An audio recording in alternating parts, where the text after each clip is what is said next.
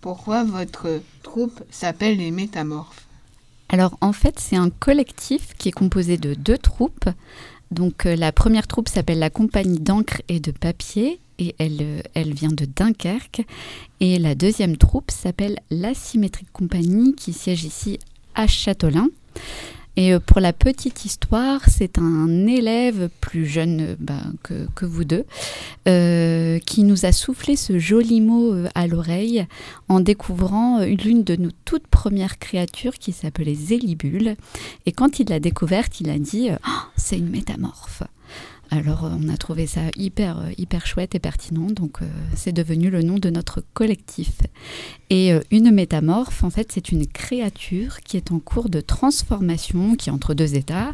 Euh, ça peut être un état animal et ou végétal, et un état humain. Donc vous en connaissez des célèbres comme les sirènes ou, ou les loups-garous. Comment vous vous êtes rencontrés? On s'est d'abord rencontrés, Sophie et moi, et euh, quand elle a déposé sa première créature, dont on a parlé juste avant, Zélibule, euh, elle l'a déposée dans une école primaire. Et euh, en fait, euh, suite à cette expérience, on a décidé de travailler ensemble et euh, de faire naître d'autres métamorphes avec Pierre. Tournez-vous partout en France ou uniquement à Châtelain Alors oui, euh, je te dirais que notre champ d'action, en fait, il se trouve sur les quatre points cardinaux. au nord de la France, pour la création, donc on parlait de Zélibule. À l'ouest, en ce moment, donc en, en Bretagne. Euh, au sud, donc euh, l'an dernier. Et à l'est, euh, on sera à Lunéville en fin d'année. Mais toutes ces informations-là, on peut les retrouver donc sur notre, site internet, lesmétamorphes.fr, sur l'onglet Carnet de voyage. Avec quel établissement de Châteaulin travaillez-vous? Alors cette saison, nous sommes en partenariat avec le centre social Polysonance, la clinique Kerprident, l'ITEP Toularouat et bon ben donc euh, ici la cité euh, scolaire Jean Moulin. Euh, en fait, tous ces partenaires, hein, on s'est on s'est rencontrés au cours de la saison précédente dans le cadre du dispositif qui s'appelle Collège et Territoire. Euh, donc cette année, là, on, entame le premier euh, mouvement et euh, ce premier mouvement, il est soutenu par ce même dispositif qui s'appelle Collège et Territoire. Et au mois de, vers le mois de mai et juin, on entamera un deuxième mouvement et qui sera lui soutenu par un dispositif également départemental qui s'app- qui s'appelle Présence artistique en territoire. Donc il y aura une, suite à la fin de l'année scolaire. Que présentent les métamorphes dans chaque établissement châteaulinois Alors, en ce qui concerne le premier mouvement, euh, nous déployons dans quelques jours à la clinique Kerfridan la même déambulation que vous avez vue ce matin au foyer euh, des collégiens. Et euh, la semaine prochaine, on travaille sur une nouvelle création à l'ITEP avec euh, les enfants et les jeunes qui s'appelle la Rose Fantasy Therapy. Et la semaine prochaine, euh, on sera à nouveau à la semaine d'après, pardon, on sera à nouveau à l'ITEP à la clinique et au centre social Polysonance pour des explorations autour des couleurs, des émotions et de la métamorphose. Et durant ce même mois, il y a aussi deux expositions qui sont installées sur le territoire. Donc il y a une exposition qui s'appelle Apparaître, qui est euh, donc Apparaître portrait métamorphosé, qui est en accès libre à Polysonance. Apparaître comme être à part. Je précise parce qu'autrement on ne sait pas comment ça peut s'écrire. Merci de la précision.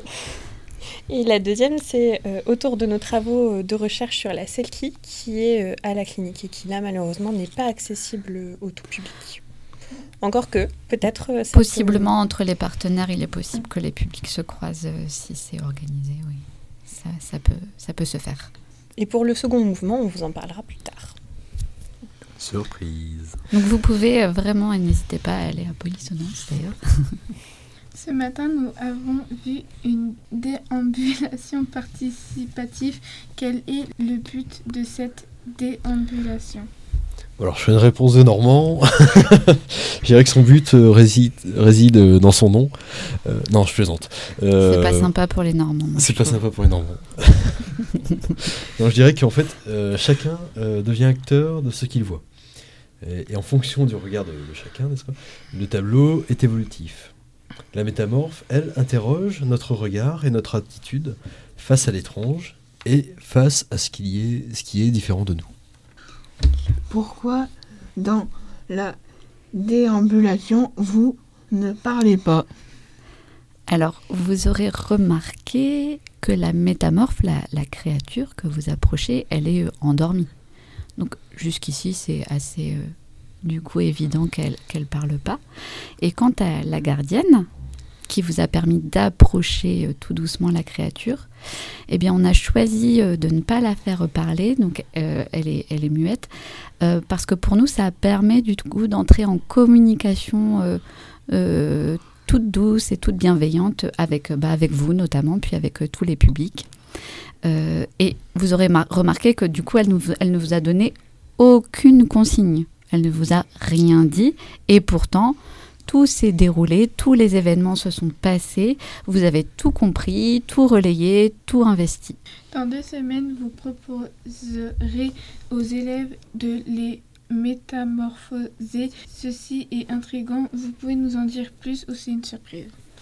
Alors du coup, la seule chose qu'on va dire, c'est que euh, notre proposition, c'est de traduire les émotions des participants, donc des gens qui vont participer à l'atelier, euh, par le maquillage artistique et la métamorphose. On va dire que ça. Et puis un peu de surprise, du coup. Même beaucoup. Mais on a hâte.